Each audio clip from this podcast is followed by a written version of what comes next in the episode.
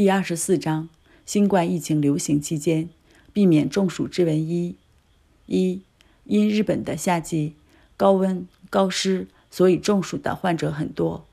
新冠疫情防控期间，佩戴口罩是不容置疑的。佩戴透明塑料防护面罩的人也很多。如何度过炎热的夏天？今年需要在消暑方面多下点功夫。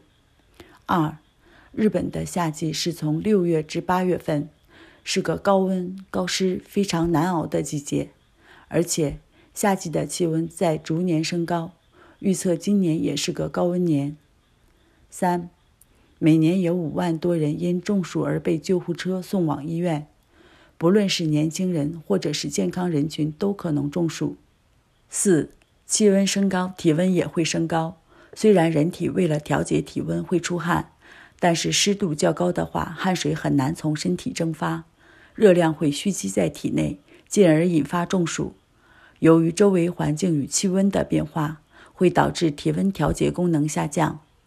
五、出现过以下这些症状吗？头晕、面部发烧、浑身乏力、恶心、体温升高、皮肤潮红、身体或肌肉痉挛。大量出汗，无法喝水，无法行走，无法说话，意识模糊。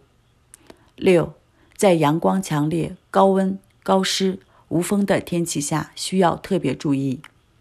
在室内也会中暑，在高温环境中工作或睡觉的时候也会中暑。七，如果感到任何不适，请立刻休息，进行物理降温。从暴晒处转移至阴凉通风处，喝些运动饮料或含有电解质的饮料。如果出现意识模糊、无法说话等症状的话，可能是重度中暑，请马上就医或联系救护车。独居者、老年人、小孩子可能会在自己不自知的情况下中暑，所以请多留意身边的亲人和朋友。